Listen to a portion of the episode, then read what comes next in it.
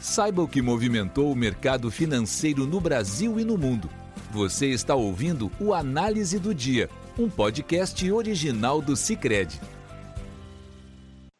Olá, pessoal. Muito obrigado por acompanhar o podcast do Cicred.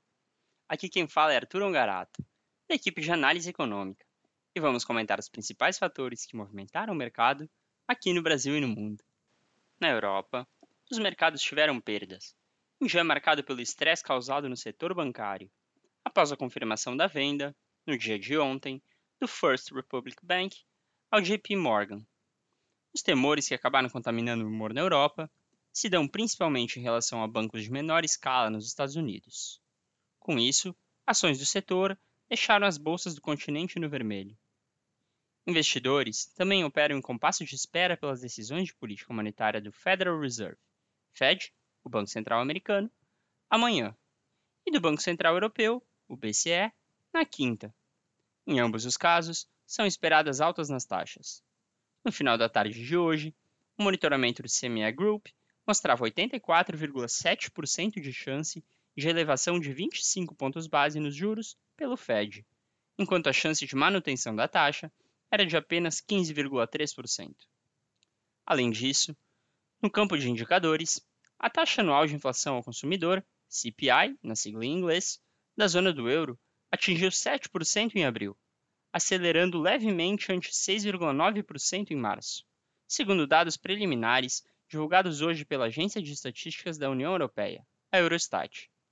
O dado veio em linha com o que esperava o mercado. Já o núcleo do CPI, que desconsidera os preços de energia e de alimentos, teve acréscimo anual de 5,6% em abril, mostrando ligeira desaceleração frente ao avanço recorde de 5,7% em março, e levemente abaixo dos 5,7% esperados pelo mercado.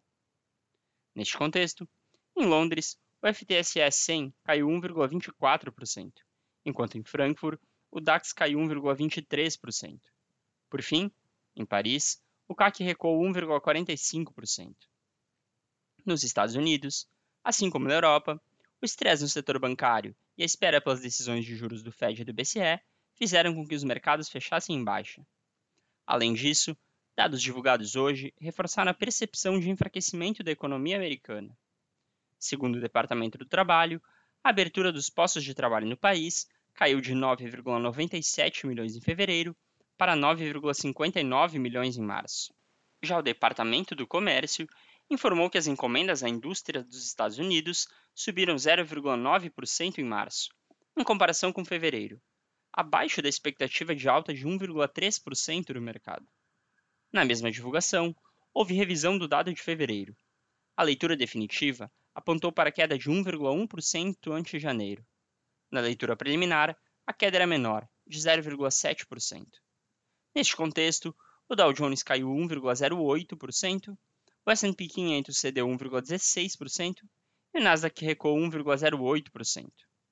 Os juros de dívida do Tesouro Americano também recuaram, enquanto no câmbio, o índice DXY, que compara o dólar com uma cesta de moedas estrangeiras, fechou em queda de 0,19%. No Brasil, a aversão ao risco no exterior contaminou o Ibovespa hoje. O temor de arrefecimento da atividade global pesou especialmente nos papéis ligados a commodities, com ações da Petrobras e da Vale caindo mais de 4%. Com isso, o Ibovespa fechou em queda de 2,4%, a 101.927 pontos. Na parte da manhã, o Boletim Focus, publicado pela FGV, trouxe pequeno aumento na mediana das projeções do PCA, índice oficial de inflação do país, para 2023. Para o final deste ano, a estimativa subiu de 6,04% para 6,05%, contra 5,96% há um mês. O valor projetado aponta para o terceiro ano consecutivo de descumprimento da meta, pois se encontra bastante acima do teto de 4,75%. Para 2024, horizonte cada vez mais relevante para a estratégia de convergência à inflação do BC, a mediana das projeções se manteve em 4,18%, contra 4,13% há um mês. Apesar de estar acima do centro da meta para o ano que vem, fixado em 3%, a previsão segue abaixo do teto de 4,5%. Para 2025, cuja meta e os intervalos são os mesmos de 2024, a mediana permaneceu em 4%, mesmo valor de um mês atrás. Ou seja, a projeção também segue acima do centro, mas abaixo do teto da meta. Por fim, para 2026, ano cuja meta ainda não foi definida, a mediana das projeções para o IPCA continuou em 4%, mesmo percentual de um mês atrás. Ainda segundo o Focus, a mediana das projeções para a Selic em 2023, 24 e 25 se mantiveram estáveis em 12,5%, 10% e 9%, respectivamente.